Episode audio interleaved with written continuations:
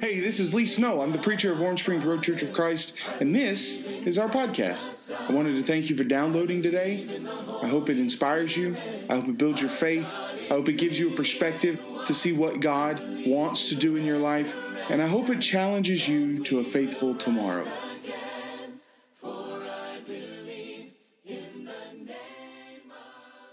Good morning. You can go ahead and open up your books, your Bible, sorry, to Acts chapter 17.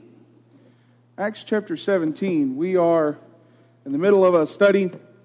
We're calling it a cooperative study uh, between the Phenix City Church of Christ and the Warm Springs Road Church of Christ. Basically, because, well, you know, the preachers of those two churches are. Uh, kind of like best friends. And so we were at coffee one day and we thought, you know what we should do?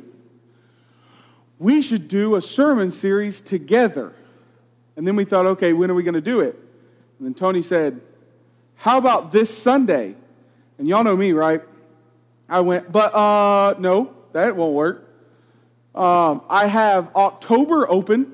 And he said, okay, that works too. So, we're studying the topic of different. Last week we talked about the fact that every single individual thinks differently, but that does not mean that we come to different conclusions. I don't know, um, it, was, it was 10 years ago, and I have this strange memory where if you and I have a conversation, I can remember word for word what you say. I just don't remember when you said it. I, I, Becca gets on to me all the time because we will, we will have a conversation and um, I will not think about that conversation for a long time. And then six months later, I can say, Remember that time you said this? And I'll quote the sentence back to her. And I'll say, what, Whatever happened to that? And she goes, That was like six months ago, and you're just now thinking of that? Sorry, I, I don't know. But it was like 10 years ago or so that we went and saw, I think, I think it was our first date she disagrees and thinks it's like our third or fourth date. I don't remember when it was. But we went and saw a movie. I don't even remember the name of the movie. But it's a movie about gerbils and hamsters, and they're like spy agents. Do y'all know what movie I'm talking about? I have no idea what movie I'm talking about. It's a Disney movie, or yeah, G Force, there we go. So, G Force, it's guinea pigs. That's what it was. Guinea pigs. All right, we went and saw this movie, but we made the decision that we were going to go see it in 3D because I was highfalutin and I was trying to impress a girl. Keep in mind that most of y'all know the first few dates I had, I had to ask her to eat at home because I didn't have enough money to pay for dinner and a movie. So, um, but I was highfalutin and thought we would go see a 3D movie. It was my first 3D movie. Y'all ever tried to watch a 3D movie without the glasses on? It's kind of impossible. See, what happens is they take two images and they overlay them just differently enough, just, just far apart enough to where your regular eyes can't see it, but when you put on the glasses, it makes your eyes focus in and you can see it 3D. That's kind of like this idea that every person comes to a different conclusion about God, a different conclusion about the Bible, a different conclusion about religion in general, and yet we're all together. The, the problem is that the world takes religion. Uh, just a few months ago, I was at Polishing the Pulpit, and I heard some lessons by an amazing brother who I cannot pronounce his name. And if I did pronounce his name, I would probably offend him. Uh, he grew up in Iraq as a follower of Islam. And he went through and showed the, the, the fact, the undeniable fact, that the people that you read about in the New Testament who are usually called Judaizers. Have y'all ever heard that word before? Judaizers. It's a person who is a Christian in the New Testament, but they keep trying to get the people to go back to the Old Testament way. Like, for instance, in the book of Hebrews, chapter 6, he says that we should leave the elementary principles of the, the knowledge of Christ and that we should go on to perfection, leaving the foundation of uh, remission of sins and baptism and so forth because these people were trying to say that we should take the Old Testament, and they were, the problem was the Hebrew Christians were having to spend so much time on the elementary principles of the faith that they couldn't go on to learn anything else because they kept having to talk about baptism. It's like the, It's like the preacher who preached on baptism over and over and over and over again.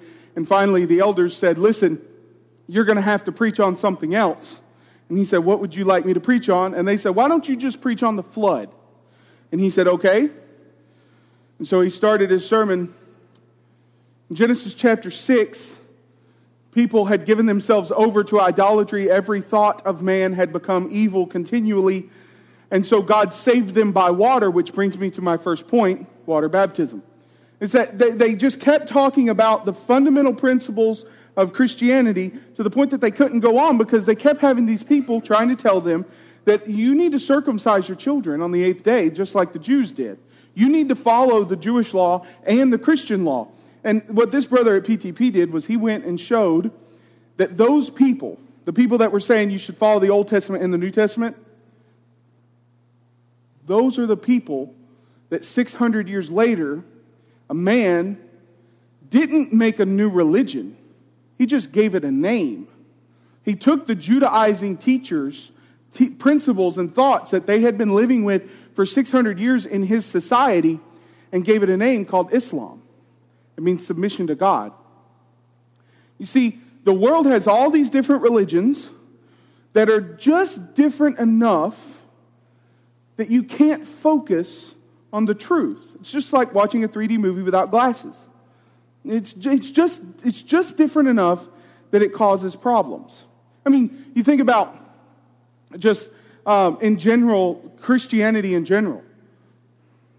You know, the, the people that claim to be followers of the New Testament and followers of Jesus Christ.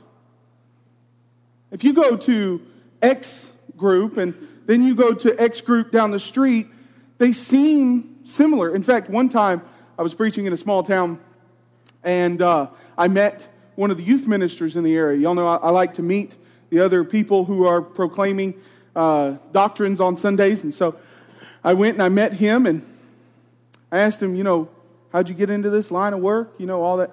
The preacher questions, how'd you get into this? What you running? Y'all know what, you, what you running means? That's preacher language for how many people are in the pews on Sunday mornings? We, we just say, what you running? And then we all know what we're talking about. So we were having this conversation. And I said, where'd you, you know, where'd you come from? And he said, well, I actually came from the group across the street. It's a completely different religious group. But he's working for, he's, he worked for one and then he went across the street because he could make some more money at the other one. They're just different enough that you can't focus. In Acts chapter 17, the same thing is happening. The difference is that in today's world, the majority of those groups that are just different enough all claim to be following Jesus Christ. Paul's day, in Acts chapter 17, they didn't all claim to be following Jesus Christ, but they were all similar, close enough that, that a person could think that I can follow all of these. In fact, in Acts chapter 17, Paul is called to the Areopagus, which just means uh, don't, don't get distracted by the big words, okay? Areopagus, are you ready for this? It means a large, flat hill. There you go. Areopagus. He is called to the Areopagus, which is in the center of town. Verse 22 of Acts chapter 17. So Paul, standing in the midst of the Areopagus, said, Men of Athens, I perceive that in every way you're very religious. For I, as I passed along, I observed the objects of your worship. I found also an altar with this inscription to the unknown God. What therefore you worship is unknown, this I proclaim to you. You see, they, they're all just different enough that we should probably make an altar to all of them. What happens if we miss one? We don't want one God to feel left out, so we'll, we'll leave one open to interpretation. That way, if we have missed one, or if there's one that's not represented in our city, and someone comes from you know, someone comes from another city to visit Athens and they come to the Areopagus because they think that that's where their God is going to be. And maybe we don't know about that God yet, so we're going to make one to the unknown God. And so he says, This is the one that I'm proclaiming to you. Verse 24 The God who made the world and everything in it, being Lord of heaven and earth, does not live in temples made by hand, made by man, nor is he served by human hands, as though he needed anything since he himself gives to all mankind life and breath and everything. And he made from one man every nation of mankind to live on all the face of the earth, having determined the allotted periods and the boundaries of their dwelling place, that they should seek God and perhaps feel their way toward him and find him. Yet he's actually not far from one, each one of us.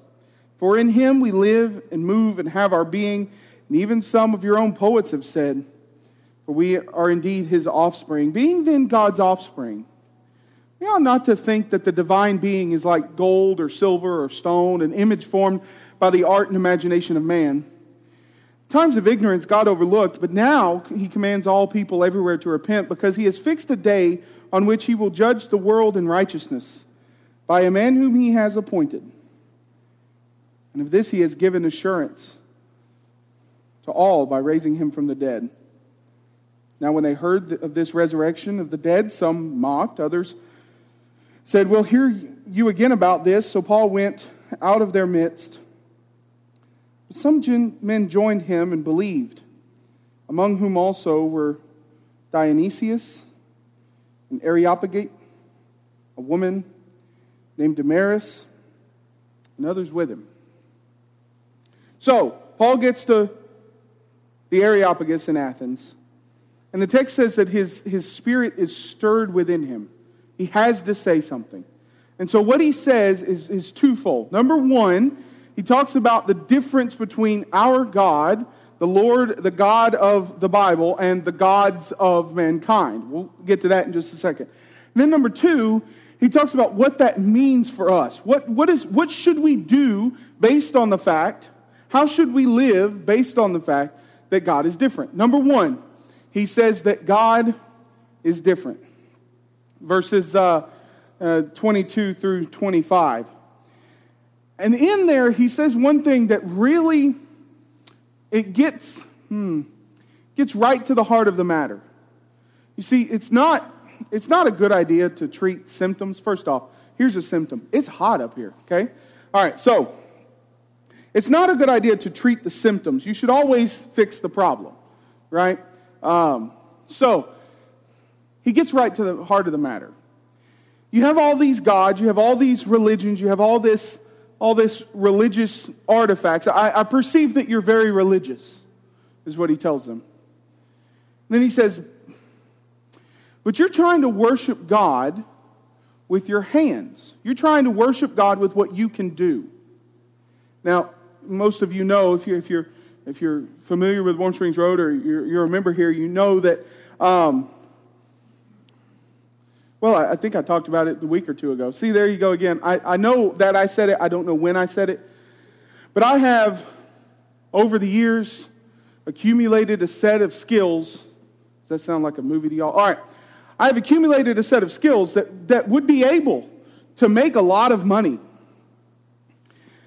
I think the number is somewhere around 14 now that I can, that, that with, with any level of competency instruments that I can play. You want to know the one thing that struck me when I was when I was studying the truth and I was studying the New Testament and I was coming to a knowledge of Jesus Christ? You know what struck me? I grew up playing those instruments in worship services. I can still go up to my office now and pick up my trumpet and I can play any one of hundreds of, of worship songs by memory. One day, I remember the, the day that it happened. I was sitting there and I was thinking, you know, the problem is that i I'm trying to worship him because I'm good at something. I'm trying to use something that I'm good at. I'm trying to use my hands, my, my physical ability to worship him. You know, that's the same thing that happens in religious groups all over the world today. Our God is not a God that is worshiped by the hands of men. That's the first thing he mentions. But not only that, just think about all the different ways that they would have worshiped. Some illicit, and some not so illicit. I mean, there's nothing wrong with taking a drink and pouring it out on the ground in front of a wooden statue. It's relatively pointless, but there's nothing wrong in it inherently. Think of all the ways they would have worshiped those religions. All of them had to do with, with enacting something that they did because they were good at it or because it was a physical thing. It was their religion was purely physical. And what God what Paul says is that God, the God of the Bible, the God that he followed, is not a God that's worshiped like that.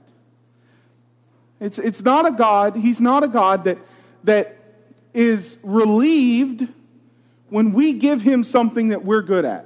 Well, God should love this because I, I'm using my talents for his glory. Now, listen, there's nothing wrong with saying that. I think, y'all may differ. I mean, y'all have to listen to me all the time. I think that I am uniquely qualified, maybe not, maybe not qualified. Okay, that's, that's a stretch. Um, I don't get scared in front of y'all. There can be a thousand people in this room. Well, there can't because the fire marshal would have a problem with it. But there could be a thousand people standing there, and I'm not going to worry about it at all. I can, you know, y'all always laugh. I look at every one of your eyes, and you all think that I'm paying attention to what you're, I have no idea what you're doing. Somebody walks up, I'm sorry that the baby was crying. I didn't even notice. There's nothing wrong with using your talents to glorify God. We should do that. But when we use our talents and expect God to be glorified, there's a difference. Now, in the rest of the chapter, he mentions uh, basically how this should change our life, how we should be different because of this. Look at verse number 26.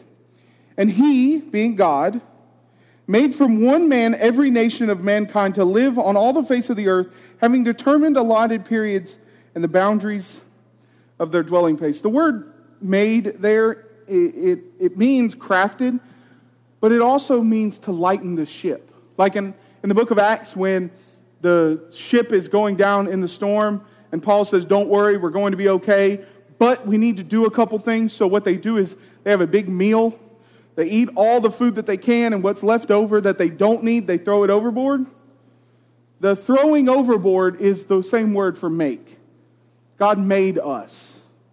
Sometimes, the Bible says that sometimes in order for God to finish the work in us, which we talked about last week and which we'll talk about again here in just a minute, sometimes it means taking something away. Now, God never, God never, never deliberately tempts man with sin. Ever. Book of James says that. He is not tempted, nor does he tempt. God is not trying to get you to sin. However, God will lighten your load so that you don't pay so you don't pay attention to something else so that you can pay attention to him. Well, I was doing pretty good, but then uh, my my truck broke down and I uh, you know, I got I got to go to work and I got to I got to do all this. I, I got I got to figure out a way to do this. I got to figure out a way to make this work you know, all those statements that we use. Sometimes God takes away in order for us to pay attention more to the things that He wants us to pay attention to. That's the word made. God made every person, He made us. In fact, Jeremiah chapter 1 See, I have set you this day over nations, over kingdoms, to pluck up and to break down, to destroy and to overthrow, to build and to plant. Why did God tell Jeremiah in the Old Testament that he was giving him a, a position, the, the prophet, as, as a prophet, to tear down and then to build up? Because at the time, the nation of Israel had come to the point in their history where what they needed most was a little tearing down so that they could focus on what was true. A few hundred years later, during the intertestament period, the same thing happens. The, the, the religious abilities of the Jews are destroyed because of Greco Roman influence. In the New Testament, the same thing happens. The, the church is put underground because God needs them to focus. And, and and then in a couple hundred years after that, they are allowed to grow and to multiply. And You know, the worst thing for the church overall is for there to be no persecution. It's The single worst thing that could ever happen to the church is that there is no sense of persecution in the world. Because what we do then is we become complacent, we, we become apathetic. And we end up with a religion that is much like our westernized Christianity today. It means nothing to us. Half of the people that claim Christianity, it means absolutely nothing to them except maybe, maybe something that they can use to further themselves. It, ha- it, it has no bearing on what they do or who they are or anything. Now, he says that he did this, he made them, verse 27, that they should seek God. Now, I want you to pay attention to this imagery, okay? He made us, he created us. God has a plan for your life. The plan that God has for your life is that you will obey him. That's it. He doesn't care about Ferraris. He doesn't care about that nice job. He doesn't care about all those things. His only goal is to make it to where it is easier for you to follow him. Okay? He made us. That, verse 27, that they should seek God and perhaps feel their way toward him and find him. The picture there is of a person who's reaching out in the dark and can't see anything. Now, here's, here's my question whenever I'm reading a new, uh, a new section of Scripture in order to get ready to preach it, what I do is I, I read it. I try to forget everything I've ever studied about that passage before, and then I, I sit down and I ask questions about it. This is the question that came to me when we were preparing for this. Why does Paul use the imagery of a man reaching out in the dark to find something that he can't see, when at the same time, Matthew chapter 5 says that the church is like a light on a hill, like a city on a hill, like a light that is in the middle of a room that gives light to everyone. And we've all heard the, ex- the expressions, we've all seen these sermon illustrations where the preacher or the youth minister turns out the light and lights a lighter. Y'all ever seen that before? Shake your head like this. It's pretty hard not to see the lighter, right? Why does Paul use this image when over and over again in the New Testament the church and Christianity and God himself is mentioned as being light? John chapter 1 John chapter 1. If we walk in the light as he is in the light. Jesus calls himself the light of the world. Why does he use this imagery? And I think I, I think I might have figured it out. 2 Corinthians chapter 4 verse number 4. In their case, the God of this world has blinded the minds of the unbelievers to keep them from seeing the light of the gospel of the glory of Christ. He's talking to people who have had their eyes closed because of all their different ways of thinking. Well, this is the way we've always done it. This is the way I grew up. This is the way my mom and my dad taught me. This is the way that my grandparents believed. This is, you know, Paul, my grandfather was a priest in, in the temple of Diana. This is the way I've always been. 2 Corinthians chapter 4. The God of this world has blinded their eyes.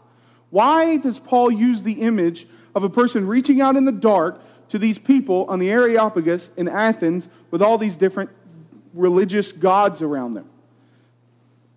Yeah, it's pretty easy to see light in darkness when you have your eyes opened, but their eyes are closed.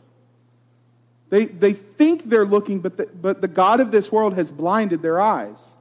2 Corinthians chapter 4, verse number 4. Then he goes on to quote two different secular philosophers of the day. That they should seek God, verse 27, perhaps find their way to Him and uh, feel their way to Him and find Him. And He's actually not far from each one of us. For, here are the quotes In Him we live and move and have our being. A quote by a Greek philosopher of the day.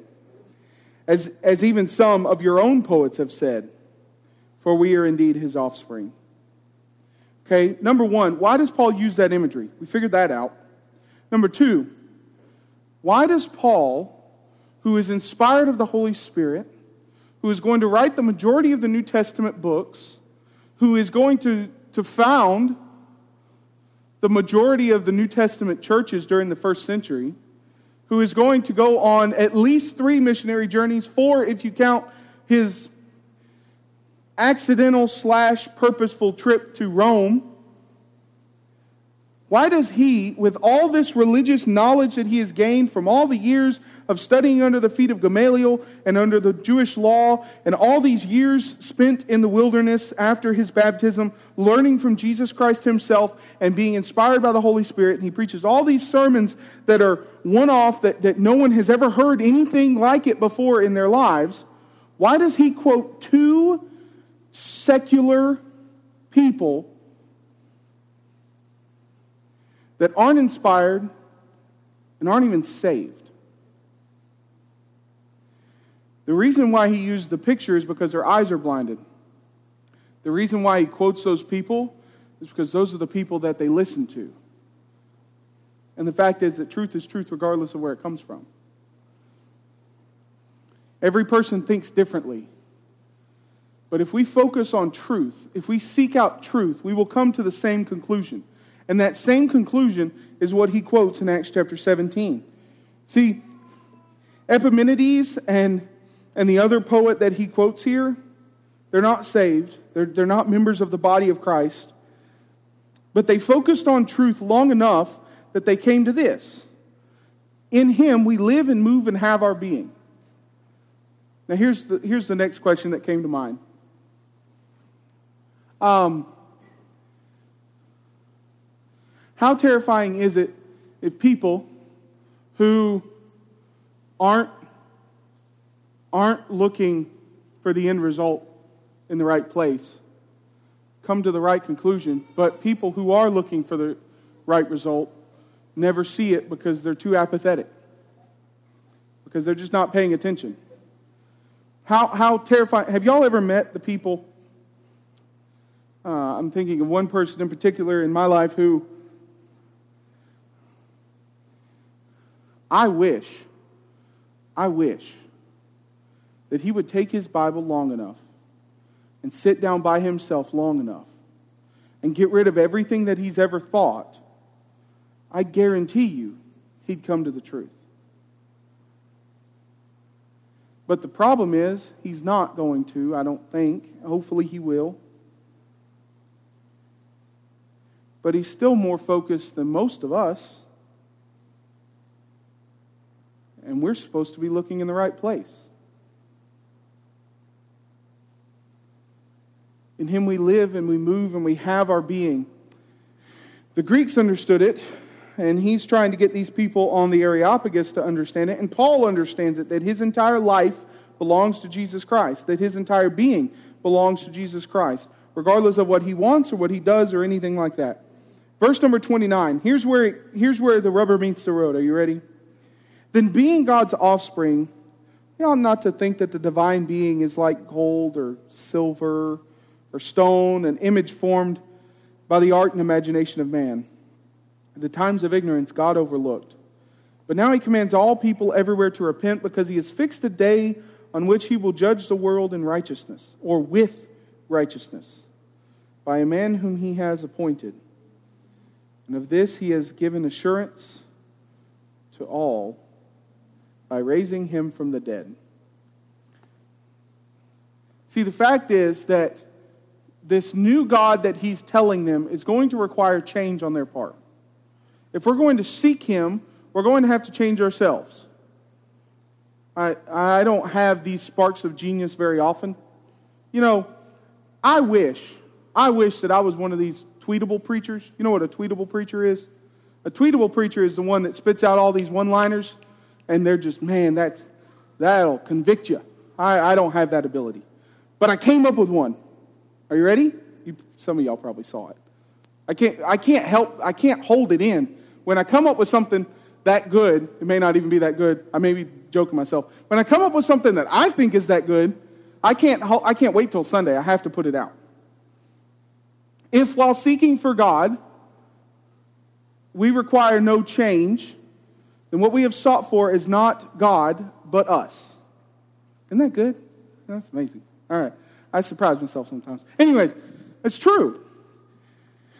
The people on the Areopagus need change. If they're going to seek God, they're going to have to change something.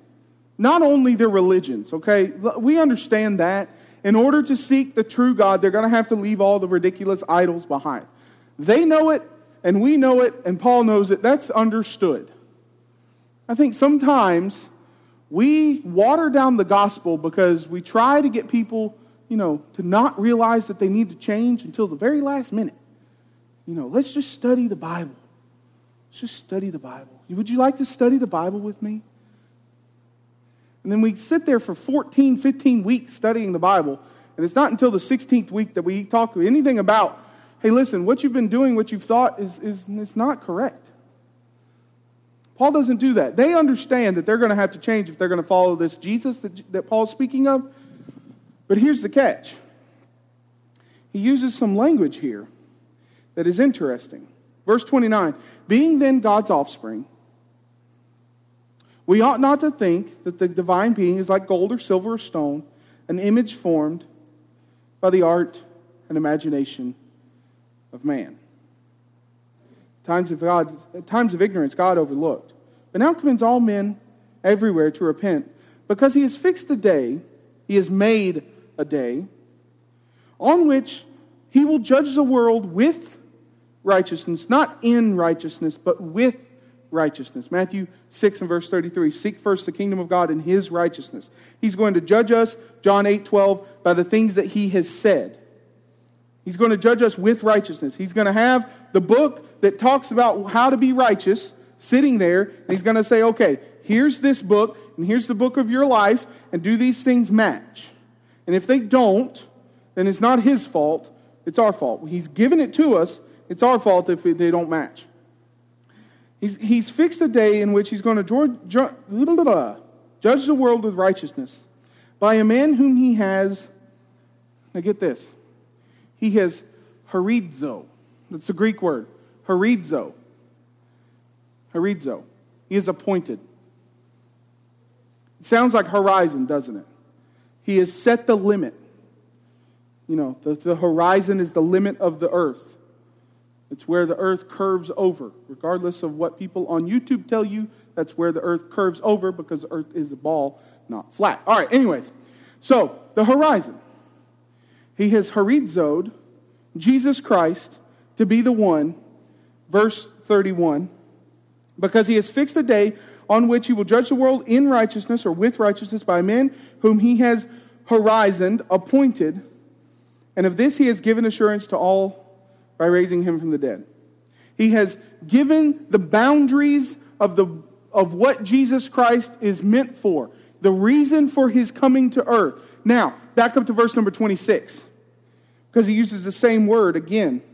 And he made from one man every nation of mankind to live on all the face of the earth, having horizoed, having appointed, determined, allotted periods and the boundaries of their dwelling place. The same way God made us and appointed us for one purpose, Ecclesiastes 12, 13, to fear him and to keep his commandments. For that's the whole duty of man, the whole reason of man existing is to take care of this one job, to fear him and to keep his commandments. The same way he did that, he gave Jesus Christ one job. When Jesus Christ, part of the Godhead, came to earth to live among men, he had one job the forming of the church is, a, is an after product of that one job. The, the feeding the 5,000 is an after product of that one job. The, the preaching of the Sermon on the Mount is an after product of that one job. His one job was this die on the cross. His only job. He has appointed, he has horizoned a person. He made us with our one job. He made Jesus Christ with his one job. Jesus has finished his job. So now it becomes a question of whether or not we're going to finish ours. That's the overall picture in the book of Acts. It's not, you know, we really wish that you would come to church with us this Sunday because, because I know that you're really religious and you love this and, and, and you've grown up like this. Paul says, listen, Jesus Christ came with one job to die on the cross, and he did it. And God set you with one job. He gave you a horizon. And he appointed you so that your whole job is to seek after him. And people, listen, you've been seeking after him pretty well. You've been, you've been searching. The problem is, 2 Corinthians 4 4, the God of this world has blinded your eyes and you haven't been looking clearly enough. You've been reaching out in the dark and you haven't found him. What you found is something similar, but it's just different enough that it's not going to do its job. It seems like what I'm preaching and what the, your priests have been preaching for thousands of years are similar, but they're just different enough that it's not going to do your, their job. It's not going to do its job. Then, finally, verse 31. Now, he, he made us, he, he horizoned us with this one job of feeling our way toward him, to seeking him, which means that we're going to have to change. But look at verse 31 again. He did this, he appointed and of this he has given assurance. The word for assurance is the Greek word pistis, which means faith. He has given faith. He's given faith. Not enough to save you. Ephesians chapter 2, faith is the only thing that saves you. It's true. Problem is, faith without works is dead, James says. It's not enough faith to, to save you. It's enough faith to know that you need something. The philosophers call it the well, one philosopher calls it man has made has been made with a God-shaped hole in us. Every person, when we are honest with ourselves, has some faith in the supernatural. Even the atheist who says that it's completely natural has to say that natural works supernaturally at times. Every person across the history of mankind has been made to look for the supernatural. And what Paul is saying is, Athenians, you have been made this way. You have been searching. God has given you enough faith to know that you need something. Problem is, you've been blinded and you need to open your eyes. And I think that's pretty true for us in the 21st century as well that a lot of people, even members of the body of Christ, need to open their eyes and realize that what you're doing is just different enough that it's not going to do its job. I'll leave you with this. I'm out of time, I know, but I'll leave you with this. Uh, as similar to the, to the vein that Paul quotes the uh, philosophers in Acts chapter 17, I'm going to quote a very famous preacher from the 17 and 1800s who is not a member of the church, but when we seek after and we find the truth, doesn't matter who finds it. Truth is truth, regardless of where it comes from. So here's this very long quote that I'm going to read to you. Are you ready? How, pra- how profane is indifference? To be indifferent to God when God is near in the glory and in his majesty and the riches of his love is a sign of great hardness of heart. God is near, supplying you with breath, keeping you in life, and yet you care not. Holy men have trembled with awe in his presence, and you have trifled. How is this? If he had gone on a journey and you had forgotten him, there might be some little excuse, but with the Lord close to you, how can you ignore him? Can I call this less than sheer profanity? If an angel in the presence of the Most High refused to adore, if a spirit before his burning throne maintained a sullen silence, we should count it un- unmistakable sedition. What is it in your case?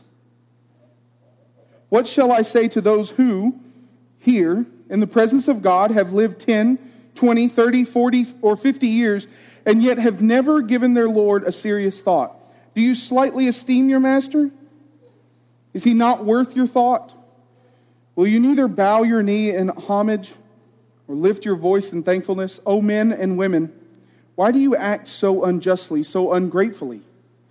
What has God done that you should slight him? How can you excuse yourselves if you live and move in him and you have no more care for him than if there were no such being? A very famous magician, when talking about evangelism, said much the similar statement. He said, How much do you have to hate someone to know that there is a God and know that there is a heaven and not tell them anything about it? I wonder if a lot of people in religion today are reaching, but their eyes are closed. And they're never going to find it. What they're going to find is something just different enough that it will suffice in their minds and they'll stop looking. Don't let that be you. If you need to obey the gospel this morning, we're going to stand and sing a song of encouragement for you. If you need to be baptized for the remission of your sins, or you need to come forward and ask for forgiveness in a public manner for a public sin, or maybe you just need prayers of encouragement in a public manner, then please let us know while we do that.